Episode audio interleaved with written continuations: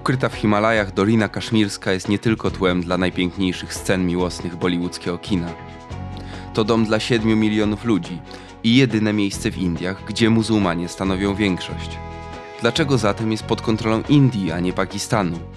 Jak stała się areną sporu światowych mocarstw i co w tej sprawie mają do powiedzenia Chiny? Po co premier Indii zaprasza dziś do Kaszmiru zagranicznych gości z grupy G20? I dlaczego w 2019 roku zdemolował ustaloną dekady temu autonomię prowincji? Oraz czy Wojciech Jagielski naprawdę spał w tym samym pokoju co Mick Jagger? O tym będzie ten odcinek. Dzień dobry, przy mikrofonach Krzysztof Story i Wojciech Jagielski. Słuchacie podcastu Tygodnika Powszechnego.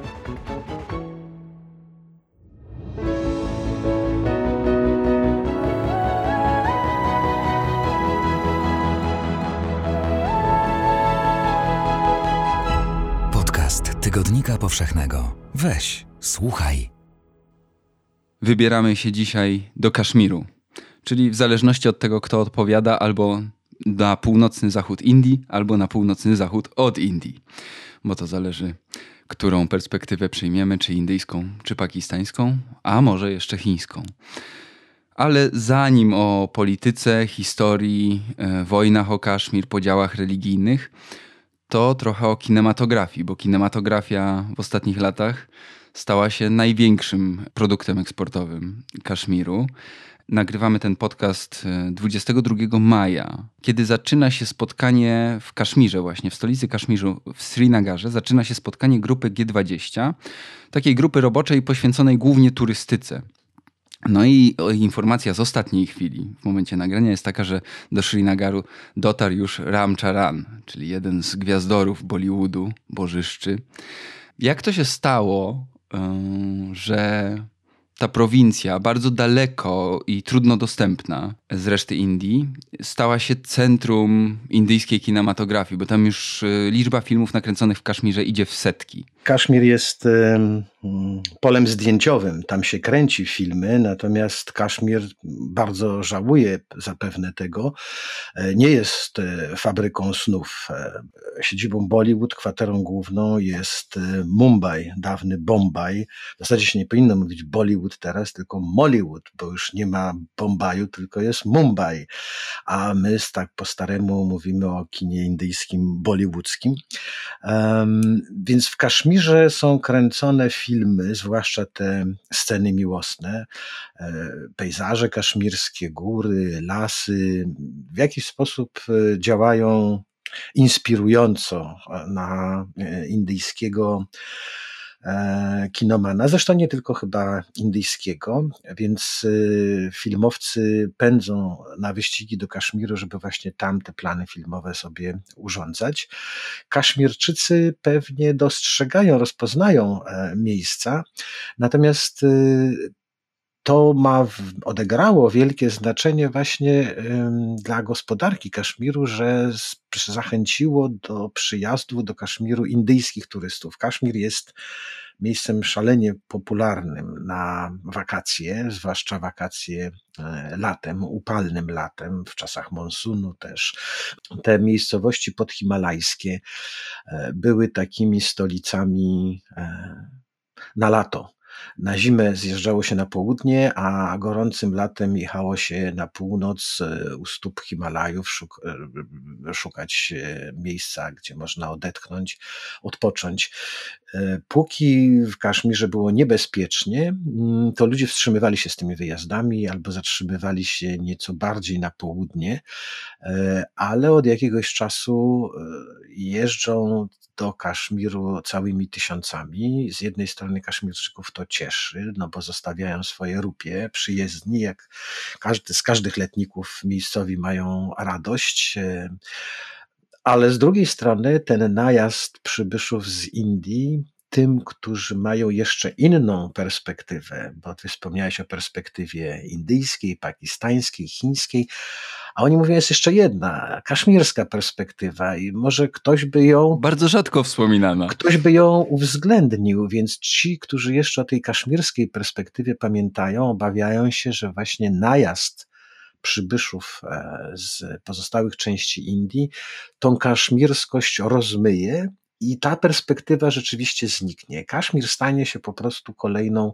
krainą, niczym nie różniącą się od pozostałych, czy niewiele różniącą się poza geografią od innych um, części Indii, a wciąż Kaszmir, e, do niedawna st, jeszcze stan, oddzielny stan, był jedynym stanem w Indiach, w którym większość stanowili muzułmanie. Właśnie, ta odrębność Kaszmiru geografii, tych pięknych pejzaży, które na zdjęciach wyglądają no, jak szwajcarskie łąki w Alpach czasami, tylko jeszcze bardziej spektakularnie tak naprawdę, bo i góry większe, i doliny szersze. Zanim filmowcy indyjscy odkryli znacznie bliższy, tańszy, być może nawet piękniejszy Kaszmir, jeździli kręcić te filmy właśnie w Alpy. No, teraz już mogą i robią to bardzo intensywnie u siebie.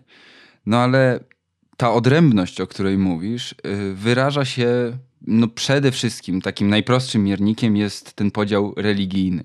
Kaszmir był zaraz po y, ogłoszeniu niepodległości Indii i Pakistanu 15 sierpnia 1947 roku, kiedy Brytyjczycy y, oddali y, swoje e, dawne kolonie w ich własne ręce, Kaszmir był domem muzułmanów wewnątrz Indii. Tak został stworzony. Natomiast no, w zasadzie już mm, od razu po ogłoszeniu niepodległości wybuchła o niego wojna. I ten konflikt, czasami zbrojny, czasami dyplomatyczny, czasami dni milczenia, e, tudzież lata milczenia, między Indiami a Pakistanem o to, kto powinien kontrolować Kaszmir, trwa od 1947 roku. W tym momencie część e, Kaszmiru, około 1 trzecią, kontroluje Pakistan większą część Indie. No i jest jeszcze prowincja Aksaj, która od, e, od kilkudziesięciu lat jest pod kontrolą chińską. Na czym jeszcze polega odrębność Kaszmiru? Czy to jest tylko religia, czy to jest tylko to, że większość z 7 milionów mieszkańców Doliny Kaszmirskiej jest muzułmanami? E, w Dolinie Kaszmirskiej mieszkają niemal wyłącznie muzułmanie i kaszmirczycy. Nie jestem etnografem, ale mm, ta etniczna odrębność Kaszmirczyków e, jest faktem. W południowej części Kaszmiru, tej krainy, e, a później przez wiele lat stanu Dżammu i Kaszmir, właśnie w Dżammu e, mieszkają już wyznawcy hinduizmu i to też osadnicy z pozostałych części Indii. Ci hinduiści kaszmirscy rdzenni byli nazywani w Kaszmirze panditami. E, to byli mędrcy, to byli ludzie mm, jakby predestynowani do roli może nie przywódców, maharadżów, ale dworzan, e, premierów, e, kanclerzy, doradców. Zajmowali bardzo eksponowane stanowiska na dworach wszystkich władców kaszmirskich. Od XIX wieku Kaszmirem rządziła dynastia Dogrów. I rzeczywiście w 40 latach, kiedy Brytyjczycy postanowili wycofać się z Indii, bo te kolonie stawały się przeżytkiem i to kosztownym przeżytkiem. Chętnie by się z tymi Indiami pożegnali tak, jak się kiedyś witali, natomiast ciężko było tak się po prostu wycofać, bo jednym ze skutków i panowania brytyjskiego, ale także skomplikowanych dziejów e, Indii był ten narastający konflikt między muzułmanami i hinduistami, wyznawcami hinduizmu. Więc Brytyjczycy, mm, obawiając się, że wraz z ich pożegnaniem natychmiast tam wybuchnie etniczna czy religijna rzeź, a oni zostaną oskarżeni, że, że, że, oni ponoszą za nią winę, mm, ostatecznie negocjując z przywódcami i muzułmanów, i niemuzułmanów indyjskich doszli do wniosku, że najlepiej będzie podzielić te brytyjskie posiadłości kolonialne w Indiach na dwa kraje. Właśnie Pakistan jako kraj dla muzułmanów i reszta, reszta Indii. E, Maharaja Hari Singh, e, ostatni władca z dynastii Dogrów, e, już wtedy kombinował troszeczkę inaczej. I myślał sobie o tym, że, że przecież może być trzecie rozwiązanie, które by polegało na tym, że Kaszmir stanie się państwem niepodległym. Tak samo niepodległym jak Indie i Pakistan. Pod jego panowaniem naturalnie.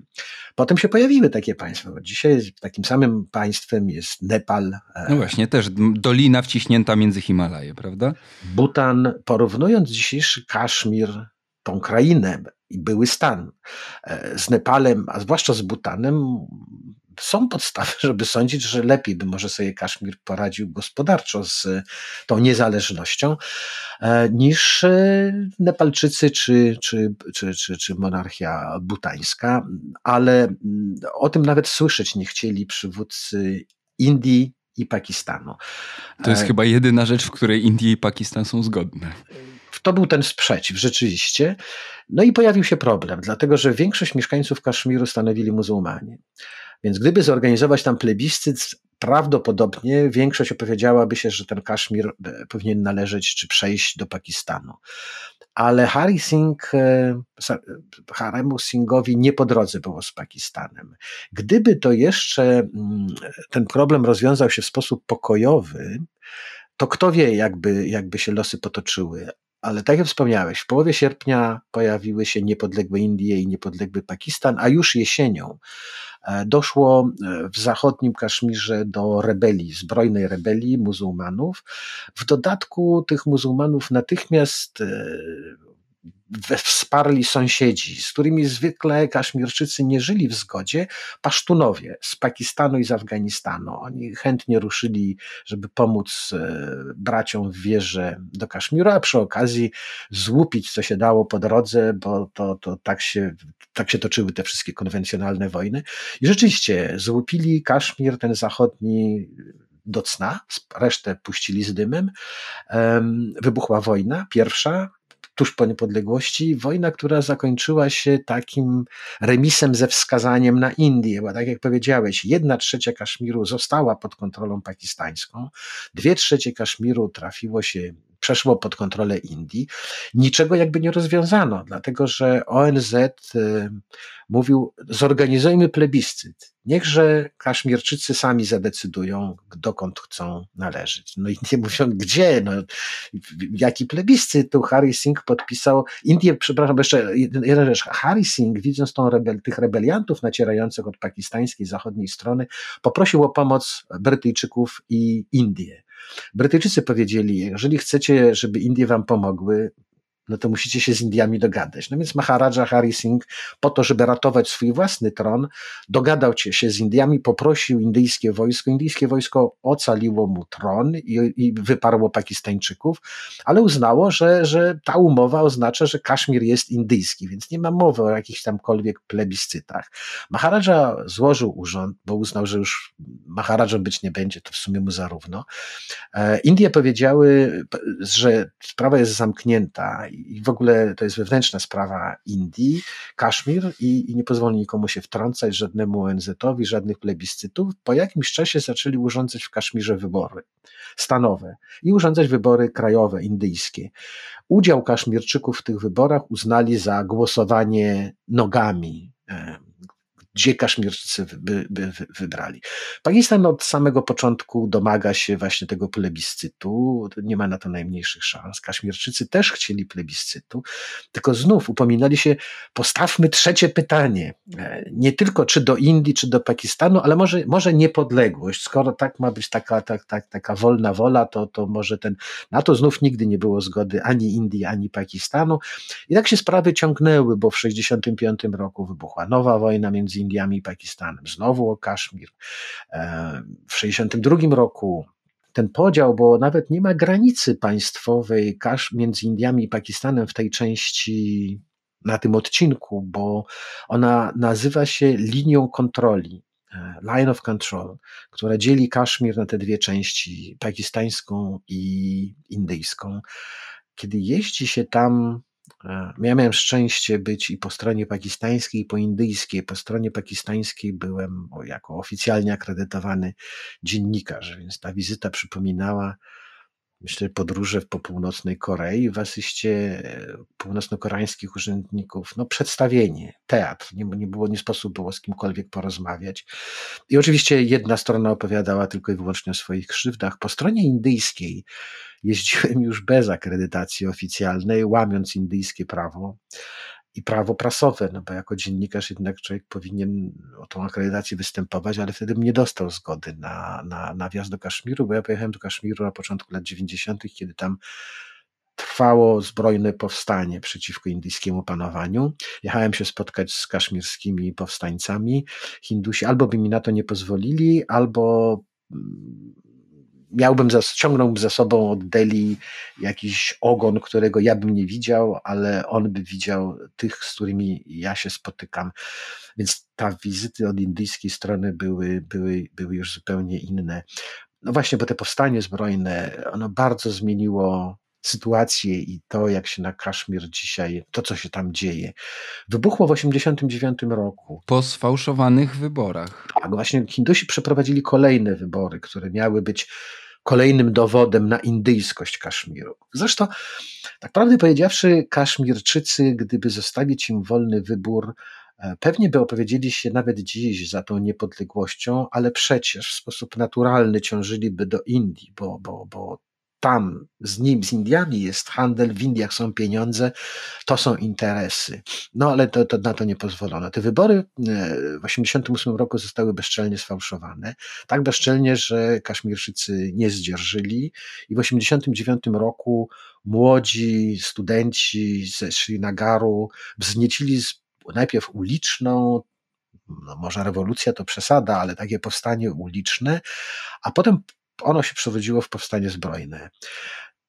JKLF to był Front Wyzwolenia Jammu i Kaszmiru. Tak nazywała się ta organizacja, która powstanie wywołała, i ona opowiadała się za niepodległością Kaszmiru. Ty relacjonowałeś to powstanie, czy ono wyglądało naprawdę jak taka regularna wojna? Bo ono przy... rozpalało się i przygasało przez lata, prawda? Tak, znaczy te powstanie zostało wywołane przez amatorów, przez młodych ludzi, którzy znali się na wojaczce o tyle, o ile, gdzieś tam przeczytali, pewnie gdzieś byli szkoleni, bo każdy, kto chciał podnieść broń przeciwko Indiom, zawsze mógł liczyć na wsparcie ze strony Pakistanu, ale nie bezwarunkowe, bo Pakistan chętnie pomagał tym, którzy buntowali się przeciwko Indiom, ale pytał, ale w imię czego się buntujecie? Jesteście przeciwko Indiom, to zrozumiałe, ale co, co chcecie osiągnąć? Więc jeżeli kiedy się dowiedział, że przywódcy mm, JKLF chcieli niepodległości, no to tu już Pakistan tak bardzo ich nie wspierał. I oni zostali rozgromieni natychmiast. Ja poznałem pierwszych przywódców, poznałem czwartego w zasadzie przywódcy powstania, bo trzech wcześniejszych zginęło natychmiast. Yasin Malik wyszedł właśnie z więzienia. No był cieniem człowieka. W zasadzie e, odnosiło się wrażenie, że rozmawia się z żywym trupem, bo, bo, bo tak, tak, tak jakby taki los był mu pisany. Ja byłem na stypie wyprawionej po śmierci jego poprzednika, przyjaciela i, i widziałem, jak go traktowali ojcowie tych jego przyjaciół, którzy wcześniej zginęli. I oni no, rozmawiali z człowiekiem, którzy byli przekonani, że zginie prędzej czy później. Jasmin Malik przeżył to wszystko. Myślę, że by nie przeżył, gdyby nie to, że to powstanie o niepodległość przestało mieć jakiekolwiek znaczenie. Oni zostali rozgromieni, aresztowani, e, skończyły się im pieniądze, nowych nie mieli, dlatego że pojawiła się nowa partyzantka, która owszem chętnie walczyła przeciwko Indiom, ale opowiadała się jednoznacznie za akcesem do Pakistanu. I tym Pakistan nigdy nie szkoli, nie, nie, nie, nie, nie skąpił żadnej pomocy, ani politycznej, ani finansowej, ani też zbrojnej. Oczywiście od zbrojnej żaden pakistański urzędnik się do tego nigdy w życiu nie przyzna, ale ci kaszmirscy partyzanci chętnie byli przerzucani przez pakistański wywiad z Kaszmiru, po pakistańskiej części, do Afganistanu, gdzie przechodzili szkolenie w najlepszych partyzanckich akademiach, u afgańskich mujahedinów, a także u filii słynnej akademii terrorystycznej Al-Kaidy, bo wielu tych kaszmirskich mujahedinów, zwłaszcza komendantów, pokończyło kursy przywódcze e, u Osamy Bin Ladina e, pod Kandaharem czy w Hoście w afgańskim. Więc ten ci niepodległościowcy zostali kompletnie zmarginalizowani. W Kaszmirze wciąż, jeżeli pojedziesz dziś, jutro, za miesiąc, będziesz rozmawiał z Kaszmirczykami, ta opcja trzecia, ta perspektywa kaszmirska prędzej czy później wyjdzie. Natomiast w polityce nie ma ona już żadnego znaczenia. E, zostali postawieni przed wyborem z nami albo przeciwko nam. Trzeciej drogi nie ma. Więc z Indiami, Kaszmirczykom byłoby po drodze gospodarczo, ale trudno być po drodze, trudno czuć jakąkolwiek, jak nie wiem jak to nazwać, no, pokrewieństwo duszy czy życzliwość wobec państwa, które od tak wielu lat traktuje ten Kaszmir jako terytorium podbite. E, nigdzie na świecie tak wiele żołnierzy nie pilnuje bezpieczeństwa takiej garstki ludzi. Właśnie, bo to jest jakiś spadek też po czasach tego powstania, po tych wszystkich wojnach w Kaszmirze stacjonuje pół miliona żołnierzy. Tak, tam jest do Kaszmiru Indie wprowadziły półmilionowe wojsko. Półmilionowe wojsko w, to był 10-milionowy kraj, ale głównie walki toczyły się w Dolinie Kaszmiru. Czyli na 7 milionów ludzi masz pół miliona żołnierzy. To, to jeden żołnierz na 14. W, tym, w tej 14 wliczają się kobiety, dzieci, starcy. To chyba tylko Erytrea może to przebić. No tak, tam wszyscy służą w wojsku, albo w zależności od tego, czy się spodoba to, to prezydentowi. Ale pamiętam właśnie w tym Kaszmir był był jakby takim obozem wojskowym. To wszystko przypominało jakiś poligon. Na ulicach wszędzie były posterunki, te zasieki z drutem kolczastym i ci żołnierze, którzy z jednej strony wrogo patrzyli na każdy przejeżdżający samochód, rikszę i każdego przechodnia, a z drugiej strony patrzyli ze strachem, bo nigdy nie wiedzieli, czy, czy, czy ze strony tego przechodzącego czy przejeżdżającego nie spotka ich coś złego. Więc ta wojna przypominała raczej taką łapankę Y, partyzanci, czy ci propakistańscy, czy ci niepodległościowi, atakowali, organizowali zasadzki. E, a wojska indyjskie odpowiadały operacjami pacyfikacyjnymi, strasznie brutalnymi, e, prześladowania ludności cywilnej, dziesiątki tysięcy aresztowanych, te opowieści o torturach, o, o tych koszmarach, które się przytrafiały tym aresztowanym w więzieniach, stan wyjątkowy, bezkarność tego indyjskiego wojska, które w zasadzie mogło wszystko i za nic nie, nie, nie, nie ponosiło odpowiedzialności. Znaczy, przepisy chroniły indyjskich żołnierzy przed tymi wszystkimi mm, konsekwencjami, jakie grożą gdzie indziej za, za zbrodnie. E, no więc to powstanie tak, tak to się toczyło. Raz było niebezpiecznie, raz to przycichało, w zależności od e, no właśnie nawet nie wiem, nie wiadomo czego, troszkę to jak, jak, jak, jak, jak pory roku było, ale nigdy te powstanie kaszmirskie, tak na dobrą sprawę, ani nie zagrażało nową wojną pakistańsko-indyjską, ani nie zagrażało mm, bezpieczeństwu regionu, nie, zagraż, nie groziło, że się przeleje na jakieś, na coś więcej.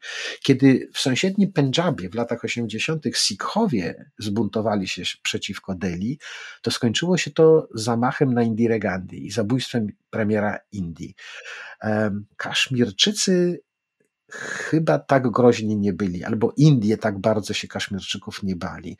Nasiliły się te obawy dopiero po 11 września, kiedy świat cały przekonał się o spoistości, potędze i w zasadzie o długich rękach Al-Kaidy, jak, jak długie mogą być ręce, i, i wtedy to był ten jedyny moment, kiedy powstanie kaszmirskie z lokalnego konfliktu zbrojnego takiego jak konflikt między Żydami i Palestyńczykami, e, kiedy ten Kaszmir stał, e, jakby wyrósł do rangi przez chwilę e, potencjalnego konfliktu mogącemu, który mógłby zagrozić bezpieczeństwu światowemu. Ale to była chwila, bo mm, myślę, Pakistan zaszachowany przez zachodnich sojuszników nie ośmielił się wspierać tak e, bardzo, ale nawet trzymać to wszystko pod kontrolą, żeby tym kaszmirskim partyzantom nie przyszło do głowy angażować się w jakiekolwiek inne sprawy poza kaszmirskimi.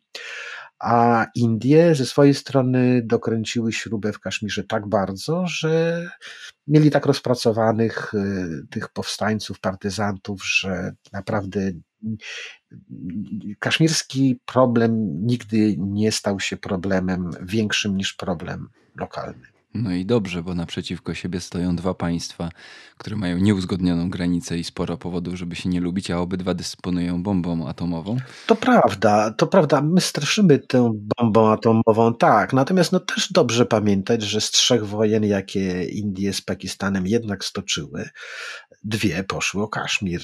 Tak czy siak, na przełomie wieków, a zwłaszcza na początku XXI wieku, ten Kaszmir było w Kaszmirze coraz spokojniej. Odbywały się wybory regularnie, to trzeba przyznać, że Indie urządzały wybory. Zamieszanie wokół Kaszmiru jakby znów się pojawiło, gdy władzę w Delhi przejęła e, indyjska, indyjska partia ludowa i premier Narendra Modi. No właśnie, bo indyjskie władze przez lata szanowały jednak pewną autonomię Kaszmiru. One owszem tłumiły rebelię e, w, zbrojną w Kaszmirze. Bezwzględnie, krwawo, brutalnie, jak tylko można e, brutalnie się w ten sposób e, zachowywać, ale kusiły też ten Kaszmir rozmaitymi rzeczami. To był ten kij, bardzo twardy i bolesny, bolesny, ale była też marchewka. Marchewką była autonomia, jaką Indie e, zaoferowały Kaszmirowi. Autonomia, która rzeczywiście miała być gwarancją zachowania tej kaszmirskości. No na przykład nie można było kupować ziemi, prawda? Człowiek spoza Kaszmiru nie mógł kupić ziemi. Obojętnie jak zamożny i jak mile widziany przybysz pojawiał się w Kaszmirze, to nie, nie, nie było takiej możliwości, żeby on mógł kupić sobie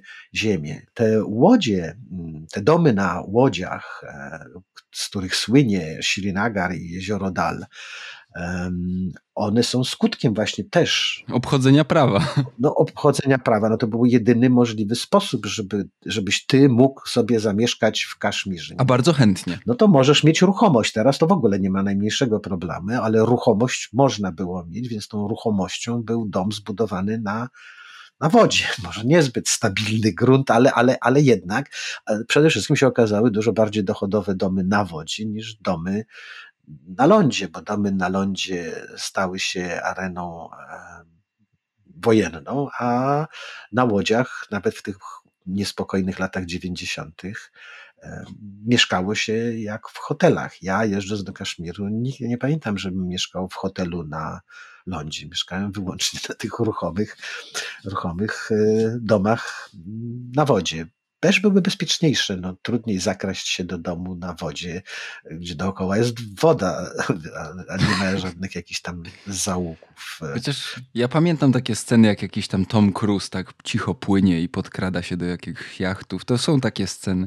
Ale to Tom Cruise z całą pewnością. I ja pamiętam, że tam, gdzie ja mieszkałem, to gospodarz e, bardzo mnie zachęcał. Znaczy ja nie z tego powodu tam mieszkałem, ale gospodarz nie wiedział, e, a zachęcał mnie, że, że obiecywał, że będę spał w łóżku, w którym kiedyś spał Mick Jagger. Wyobrażał sobie, że to jest ogromna e, zachęta. Podobno tak było. Mick Jagger ponoć był w latach 80., jeszcze zanim tam wybuchło powstanie ze swoją ówczesną żoną i spędzali wakacje, a ta rodzina, do której należał mm, ten dom na wodzie, później opowiadali mi o tym i faktycznie wiele się rzeczy znaczy, nie znalazłem niczego, co miałoby dowodzić nieprawdy. Zresztą z tą rodziną się później bardzo z, no, zaprzyjaźniłem, to duże słowo, ale do dziś utrzymuję kontakt z najmłodszym z trzech braci, którzy tym interesem zarządzali. Tata, ten, który właśnie reklamował dom jako że ma łóżko Mika Jaggera, już nie żyje, ale Shafi Shalla w Delhi wciąż zajmuje się hotelarstwem i chętnie gości e, tych wszystkich przybyszów. No więc taka autonomia Kaszmiru istniała. E, w Kaszmirze Kaszmirczycy mieli najwięcej do powiedzenia. Nawet partie z pozostałej części Indii e, nie miały, znaczy ciężko im było tam znaleźć swoją bazę polityczną, raczej musiały nawiązywać sojusze, czy też przekabacać na swoją stronę miejscowe partie kaszmirskie. Polityka w Kaszmirze zawsze się dzieliła na tych zdecydowanych przeciwników, taki front odmowy fundamentalny, którzy uważali, że nie można brać udziału w wyborach indyjskich, e, że trzeba dać Kaszmirczykom prawo wyboru albo do Pakistanu, albo niepodległości, i tych, którzy uważali, takich realistów, którzy uważali, że innej rzeczywistości nie ma, w związku z tym, żeby targować się o cokolwiek, trzeba jednak. E, Uczestniczyć w systemie, być przy stole.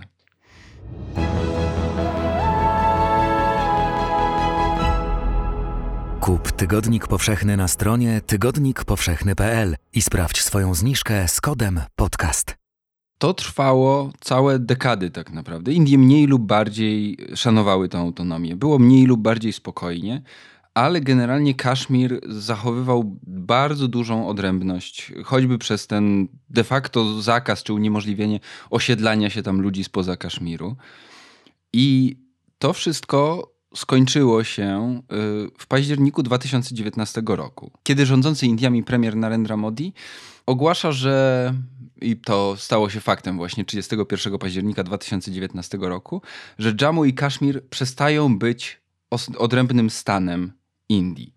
I teraz przechodzą de facto pod kontrolę bezpośrednio Nowego Delhi jako terytoria specjalne.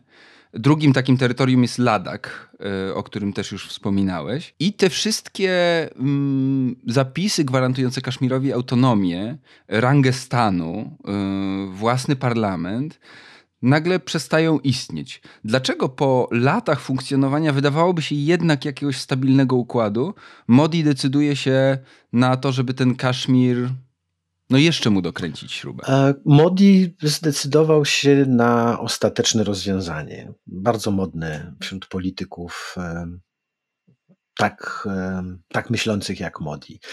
Modi jest przywódcą takiego, takiej fali, albo nawet guru dla takich przywódców, takiej fali prawico, populistycznej prawicy. Od samego początku odwołuje się do hinduskiego nacjonalizmu, upraszczając, który głosi, że prawdziwym Hindusem jest tylko wyznawca hinduizmu, a z całą pewnością nie jest równoprawnym Hindusem jakiś muzułmanin, dlatego że islam jest, tak twierdzą, e, no i tak potwierdzają to dzieje, przyszedł do Indii, to znaczy on przyszedł wcześniej, ale E, zaistniał tak bardzo mocno e, wraz z pojawieniem się wielkich Mogołów, czyli najeźdźców, którzy podbili Indie. Indie, które nie istniały, ale były księstwa indyjskie, sultanaty, sultanaty później. Więc dla hinduskich nacjonalistów, tych hura patriotów, e, islam jest dowodem zdrady przodków, bo to sprzed, mówimy o czasach sprzed 400-500 lat, ale, ale jednak. E, Modi uznał, że zrobi porządek z Kaszmirem no, po to, żeby bo tak uważał, że tak jest słusznie. A poza tym po raz kolejny może pokazać siłę. A Modi lubi pokazywać siłę. No, po, no, lubi, lubi, wierzy w to, e, ale przede wszystkim uważa, że to było słuszne, że w państwie scentralizowanym, a populistyczna prawica lubi mieć wszystko scentralizowane, nie może być miejsca na tak autonomiczny twór. Modi chciał po prostu, chciał ostatecznie rozwiązać sprawę kaszmirską.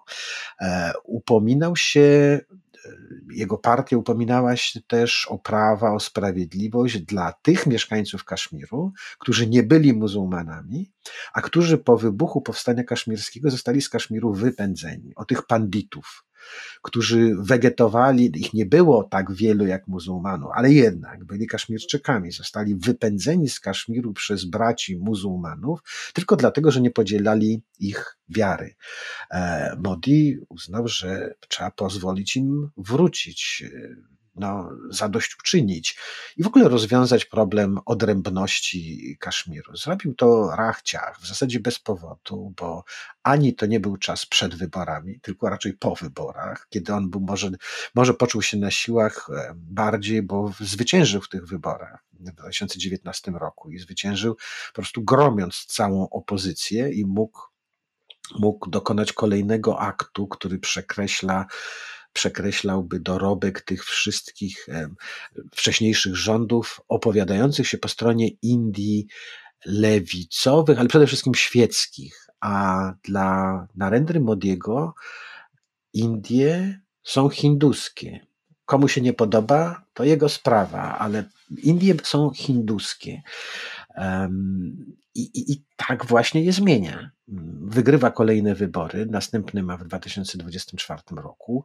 Kaszmir rozwiązał rzeczywiście jako stan, podzielił na dwa terytoria związkowe. W Indiach istnieją stany, które właśnie mają e, samorząd, mają własne parlamenty, własne wybory, premierów i terytoria związkowe, które są zarządzane bezpośrednio z Delhi. Delhi wyznacza jakiegoś tam administratora i on tym czymś zarządza. Jest to degradacja stanu to nie są dwa jedyne terytoria związkowe, w innych ich jest wiele, ale to jest sprowadzenie kogoś, czegoś, co było stanem, do roli czegoś znacznie pomniejszego. To tak jakby. Zwłaszcza, że Kaszmir był szczególnym stanem, nawet wśród stanów, cieszył się szczególną swobodą. Tak, był to, był to myślę, że taki, taki trochę taki pokaz siły ze strony Modiego, bo mm, jeszcze bym zrozumiał, może bardziej by to było zrozumiałe, żeby on ten Kaszmir rozpędził na trzy terytoria związkowe. Powiedział, nie możecie się ze sobą dogadać, nie możecie razem żyć, proszę bardzo, Ladakh będzie oddzielnym terytorium związkowym, Tybetem indyjskim, zamieszkanym przez buddystów, bo tak jest, znaczy tam prawie, że jest bezludny, no ale, ale jednak. E, Dolinę Kaszmiru zostaje jako Kaszmir terytorium związkowe z większością muzułmańską, a Dżammu, w którym hindus, hinduistów jest tylu samo co muzułmanów, e, pozostaje trzecim terytorium związkowym. On oddzielił Ladak, a Kaszmir jest dalej terytorium związkowym z Dżammu. Tylko wtedy Modi nie mógłby stosować jednego ze swoich ulubionych trików e, dotyczących przeprowadzania wyborów, e, czyli zmian w granicach okręgów wyborczych. On to stosuje wiel w wielu miejscach. Nie tylko. Jego, jego, jego, jego, jego, on nie musi nawet zmieniać granic, żeby, bo on jest politykiem szalenie popularnym. E, w Indiach jest wielbiony i to e, tak od, od tak wielu już lat. Robi rozmaite rzeczy, za co w świecie jest potępiany. Także w Indiach jest przez wielu potępiany, a jednak Hindusi w swojej ogromnej masie uwielbiają go. E, jest człowiekiem szalenie charyzmatycznym i ta charyzma przekłada się na, ma wyczucie e, nastrojów indyjskich wyborców i doskonale na tych nastrojach gra.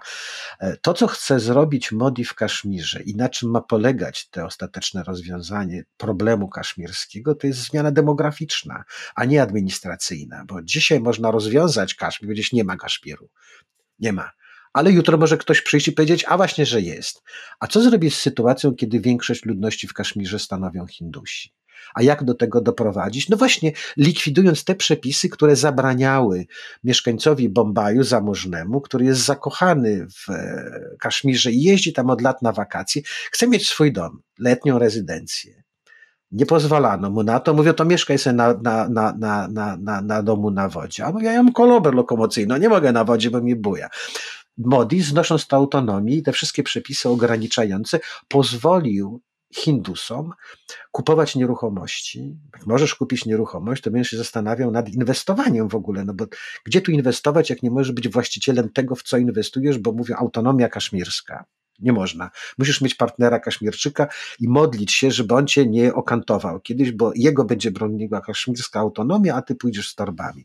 No więc Modi poznosił te wszystkie przepisy, mamiąc Kaszmirczyków tą niby marchewką, mówiąc, jak zniesiemy te przepisy, to się nie opędzicie od inwestorów. Będziecie najbogatsi. Deszcz złota spłynie.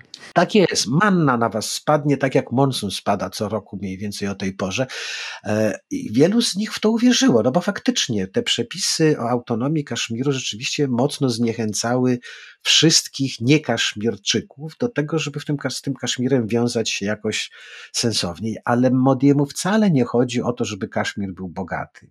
Modiemu chodzi o to, żeby do Kaszmiru zjechało tak wielu niemuzułmanów i niekaszmirczyków, żeby za 20-30 lat ci Kaszmirczycy stanowili garstkę 20%, 30%.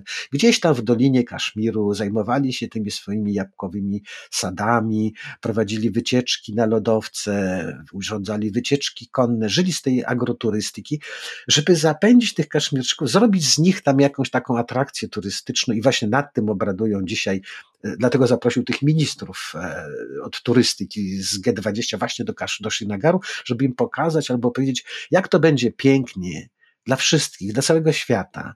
Jak Kaszmir stanie się takim rezerwatem, w którym będzie pokazywał e, Kaszmirczyków prawdziwych, opowiadał o burzliwych, trudnych e, kaszmirskich dziejach, ale przede wszystkim pokazywał rękodzieło i te pejzaże. Kręcił i piękne tak filmy. znaleźć się na planie filmowym, na którym się widziało właśnie tego słynnego aktora, który dzisiaj zjechał na tą konferencję. E, I o to chodzi Modiemu i pokazać, że mogę zaprosić przywódców świata, no ministrów, dobrze, może nie najważniejszych nawet, bo od turystyki. Mogę zaprosić do Srinagaru, który kaszmirskiej stolicy, że tam jest taki spokój i ludziom się żyje tak dobrze, tak szczęśliwie. Wszystko zostało wymalowane. Budki wartownicze poprzerabiane na, nie wiem, no bardziej się przypominają takie budki telefoniczne czy kioski z lodami. Jak ktoś nie wie, to nawet pewnie nie zauważy. Ściągnięto te zasieki z drutu kolczastego, ale myślę, że dzisiaj na ulicy Srinagaru co czwarty to jest przebrany policjant, e, szpicel, e, oficer bezpieczeństwa, żeby tam broń, Panie Boże, niczego złego się nie przytrafiło nikomu. Zresztą takie wycieczki turystyczne Modi organizuje od lat. Ja pamiętam nawet dosyć to, to takie oburzenie wybuchło w Europie, że cała delegacja z Parlamentu Europejskiego pojechała do, do Kaszmiru, do Srinagaru na taką wycieczkę turystyczną, na, na oczywiście za pieniądze indyjskie. No jak to europoseł nie pojedzie do Kaszmiru za darmożkę? No przecież to nie byłby, jak on by się na takie stanowisko nadawał europosła, jakby, jakby nie skorzystał z tak fantastycznej okazji, a Modi wie, jak kusić ludzi e, i zorganizowanie bo to nie tylko to jedno spotkanie. Wcześniej e, to podobne spotkanie e, specjalistów od turystyki G20 urządził w Ladaku. E, później będzie Goa, będzie, był już Gujarat, ale on specjalnie właśnie zaprasza tam, żeby pokazać, to jest tu jest, tu, o, tu, gdzie było niespokojnie, no zobaczcie, jak jest spokojnie. Przecież nie zapraszałbym gości z zagranicy do miejsca, w którym by miało cokolwiek grozić. A przede wszystkim to są Indie, to jest indyjskie. To ja tu jestem gospodarzem przecież. Ja jestem gospodarzem. Czyje flagi są na ulicach porozwieszane? No indyjskie, a nie pakistańskie. Jesteście w Indii, a Kaszmir jest indyjski.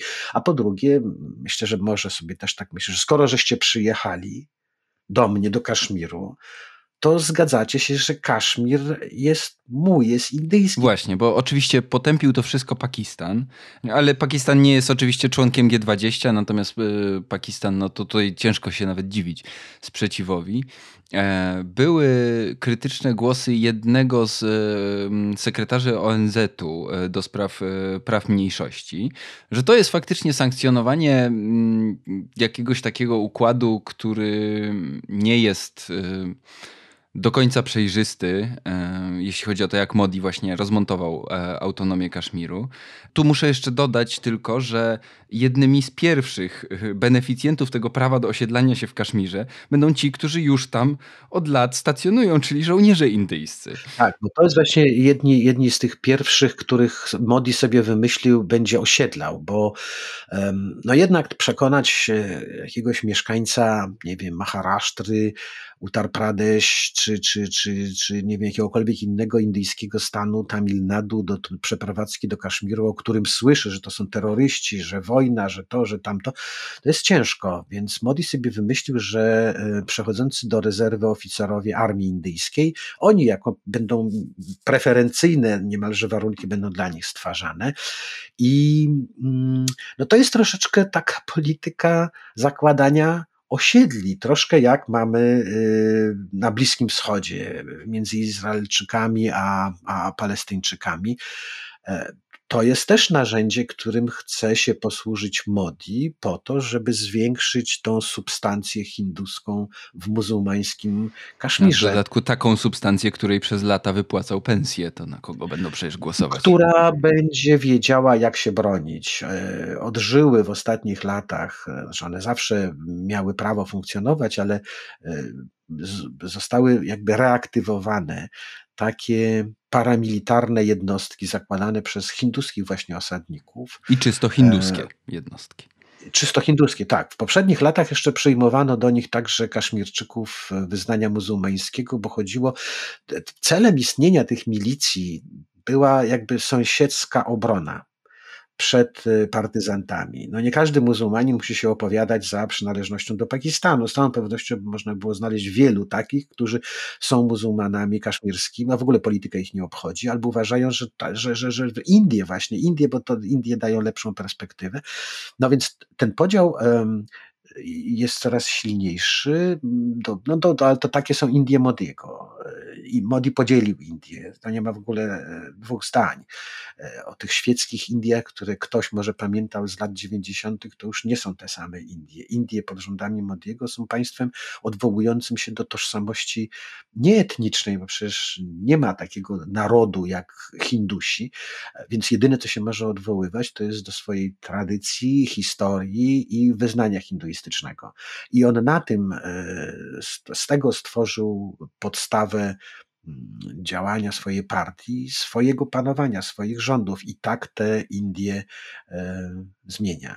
A że Kaszmir został tym takim ostatnim kawałkiem, który jeszcze się nie dał przerobić na Indie hinduskie, no to został właśnie do tej maszynki do robienia hinduskich Indii wepchnięty te kilka lat temu i z całą pewnością Modi nie ustanie w tych wysiłkach, dopóki z Kaszmiru nie osiągnie takiego efektu, mm, o jakim myślał, zanim się do tego wszystkiego zabrał, albo dopóki nie straci władzy, ale nie wydaje mi się, żeby takie wielkie niebezpieczeństwo e, istniało, a nawet jeżeli by Modi przegrał i do władzy wrócili ci, którzy kiedyś rządzili, dla nich e, Kaszmir był też problemem, a nie jakby ich atutem.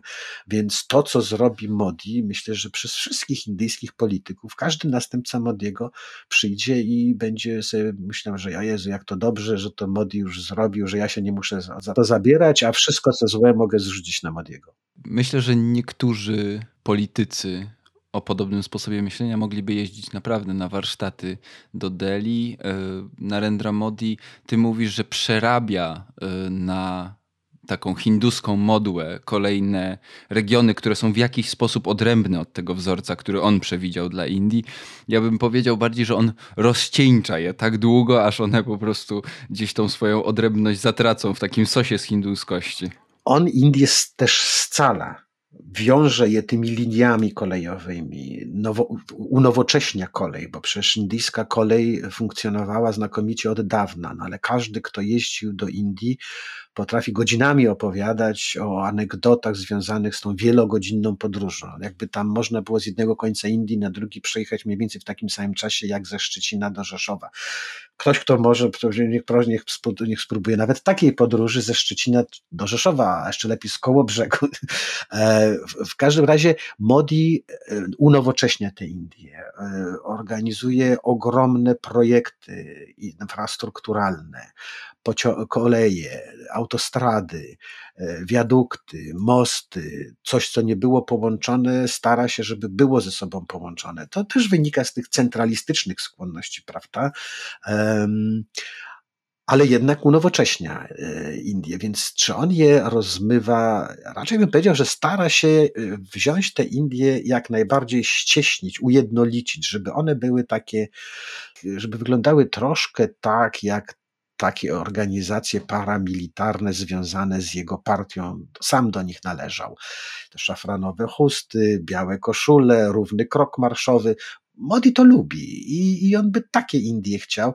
Też próbuje na przykład, żeby, w, aczkolwiek tu to już mniej tak przemocowo, ale żeby jednak na przykład w całych Indiach ogłosić, że jednak język hindi jest jedynym obowiązkowym. Z kilkuset funkcjonujących w Indiach. Tak, no i dlatego na przykład południe Indii cały czas e, jest terytorium, e, którego zdobyć nie może, a nawet nie może jakichś trwalszych przyczółków tam się dochować, bo co wygra wybory w Karnatacji, to jest jedyny stan z pięciu południowych indyjskich stanów, gdzie Modi do, ta, dochodzi do władzy i ją traci, no to właśnie przed chwilą ją stracił, a w takim Tamil Nadu e, czy Kerali e, te jego centralistyczne e, aryjskie, bo to są północ Indii, to są Ariowie. O aryjskości mówimy właśnie z, z, z tego. E, zapędy są kompletnie niezrozumiałe i, i nikt w Indiach się tej, tej, tej swojej lokalnej tożsamości wyprzeć nie chce. I to są te ograniczenia Modiego. Mówiłeś o łączeniu jednym z takich projektów, e, o którym zresztą pisałeś e, na stronie tygodnika mm, i podlinkuję ten tekst w opisie podcastu, jest tekst o nowej linii kolejowej właśnie do Kaszmiru, która dojedzie do Baramulli, a po drodze zatrzyma się w Srinagarze, w stolicy. e, i będzie zawierała m.in. najwyższy most świata 359 metrów nad lustrem rzeki Chanab Himalajach, 35 metrów wyższy od wieży Eiffla. No takie projekty, kiedy buduje się właśnie wielką linię kolejową, 100 kilometrów prawie tuneli po drodze, no to to jest jednak unowocześnienie, ale no właśnie tą, tymi pociągami mają między innymi dotrzeć do Kaszmiru inwestycje i osadnicy, którzy de facto rozmyją trochę tą odrębność kaszmirską. Bo jest to też inwestycja strategiczna. Ten region to jest wciąż spór z, China, z Chinami. Od paru ładnych lat na granicy między Chinami i Indiami dochodzi do potyczek e, między żołnierzami z e, armii obydwu krajów i to pokazuje, jak bardzo zdyscyplinowane są to wojska, bo kiedyś, kiedyś, kiedyś przywódcy Indii i Chin umówili się, że w jakichkolwiek sporach na tej granicy nigdy nie zostanie użyta broń. I tam zginęło już kilkadziesiąt osób i bierze udział w takich bijatykach po kilkadziesiąt osób z jednej i z drugiej strony. Ale używają pałek, kamieni, noży, pięści, butów, a, nie padł ani jeden strzał, bo może właśnie wiedzą, że jeżeli ten strzał padnie, to konsekwencje mogą być takie jak kamyk, który uruchomi w Himalajach lawinę. Może zginąć cała, cała, cała armia. No właśnie o Chiny chciałem cię zapytać, y, bo infrastruktura infrastrukturą, ale Chiny zbojkotowały to spotkanie y, grupy G20 poświęcone turystyce w, w Srinagarze. Jak wygląda przyszłość stosunków chińsko-indyjskich? Bo tutaj Kaszmir też odgrywa ważną rolę. Indie i Chiny od jakiegoś już czasu wybijają się do roli światowych mocarstw jednych z najpotężniejszych gospodarek świata, potężniejszych niż gospodarki zachodnie. Indie ustępują może Chinom y, i z całą pewnością ustępują, y, jeśli chodzi o wpływy w polityce zagranicznej, ale no, to jest tego rodzaju pozycjonowanie się. A spory między Chinami i Indiami dotyczą głównie przebiegu granicy, no właśnie wiodącej przez Tybet, przez Himalaje. Jeden i drugi kraj dokonuje tam wielu imponujących inwestycji logistycznych, infrastrukturalnych. Padają często opinie, że obydwa państwa jakby szykują się, nie może nie do wojny, ale że jest to przygotowanie się do rywalizacji o coś, bez czego życie na Ziemi jest niemożliwe. Dowody. E, Tybet, Himalaje to są te najważniejsze źródła wody. Ten, kto będzie nad nimi panował, myślę, że będzie miał większą potęgę w rękach niż ci, którzy dzisiaj mieli dostęp do surowców energetycznych, albo będzie to równie ważne. I rzeczywiście, obserwując te, mm, te ruchy budowlano-militarne i Chin, i Indii na tym pograniczu górzystym e, w Tybecie, na Pamirze Chińczyków i, i ekspansję Chińczyków w tym regionie, no można jakby zebrać argumenty pozwalające postawić tezę, że Chiny starają się zapanować nad dachem świata, a Hindusi przekonali się, znaczy zorientowali się, że właśnie Chińczycy na tym dachu rządzą się tak, jakby już był on ich i starają się E, pukać od dołu i mówić, to już jest, na, to było już nasze, przepraszamy bardzo, ale do nas się nie pchajcie. E, myślę, że obydwa państwa baczą bardzo, żeby przy okazji tych przepychanych, tego przestawiania e, słupów granicznych, tego wytyczania miedzy o dwa palce czy o cztery, nie doszło przypadkiem do jakiegoś konfliktu, który by zburzył ten porządek międzynarodowy też, e, porządek, w którym i Pekin, i Delhi odgrywają coraz większą, coraz ważniejszą rolę, bo dziś tak, nie pojechał Chińczyk do Srinagaru, ale na następne spotkanie tych samych turystów, ministrów od turystyki w Goa czy gdziekolwiek przecież przyjedzie, bo są sprawy ważne i ważniejsze. Nikt nie będzie kruszył kopii o Kaszmir. Zresztą Chińczyk nie przyjechał do Srinagaru, bo mu chodziło o prawa Kaszmirczyków, tylko o sporne terytorium w Tybecie E, o to Chiny się kłócą, a Hindusi specjalnie właśnie tam organizują tego rodzaju e, spotkania, narady, żeby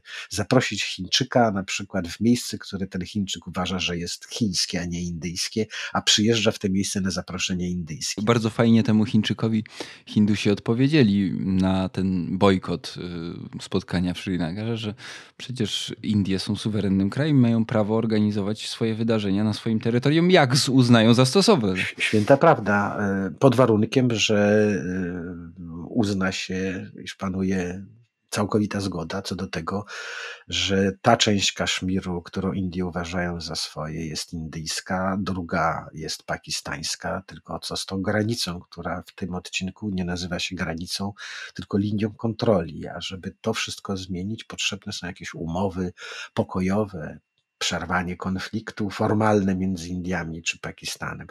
Wreszcie formalny rozbiór Kaszmiru e, jako takiego, bo wciąż status prawny Kaszmiru nie jest rozstrzygnięty. Rozstrzyga go każdy na swoją rękę i teraz rozstrzyga go głównie, najwięcej do powiedzenia ma premier Modi, a najwięcej ma do powiedzenia, dlatego że Indie mają dzisiaj najwięcej do powiedzenia. Nikt nie będzie fukał na premiera Modiego na zachodzie, że nieładnie postępuje w tym Kaszmirze. I w ogóle to chucpa, jakieś takie przedstawienie urządzeń, żeby dał sobie spokój, mogliby pojechać na wyspy, na, na, na Goa na przykład, tam zresztą też ministrowie turystyki pojadą jakby gdzie indziej, e, ale nikt w Europie, nikt na zachodzie tego Modiemu nie powie, bo Modi jest potrzebny, no właśnie, do, jako alternatywa czy przeciwwaga do Chin, albo jako ktoś, żeby ten Modi nie współpracował tak bardzo, jak współpracuje z Rosją. Niechby on się bardziej prozachodni zrobił. Do takich ważniejszych spraw jest potrzebny dzisiaj Narendra Modi, niż po to, żeby tam upominać się o prawa, przegrane prawa już dawno Kaszmierczyków. I to już wszystko w tym odcinku podcastu Jagielski Story. Po historię najwyższego mostu na świecie, pióra Wojt piórem Wojtka Jagielskiego opisaną, zapraszam na stronę tygodnikpowszechny.pl. A my już e, się żegnamy. Przy mikrofonach Krzysztof Story i Wojciech Jagielski. Do usłyszenia za dwa tygodnie.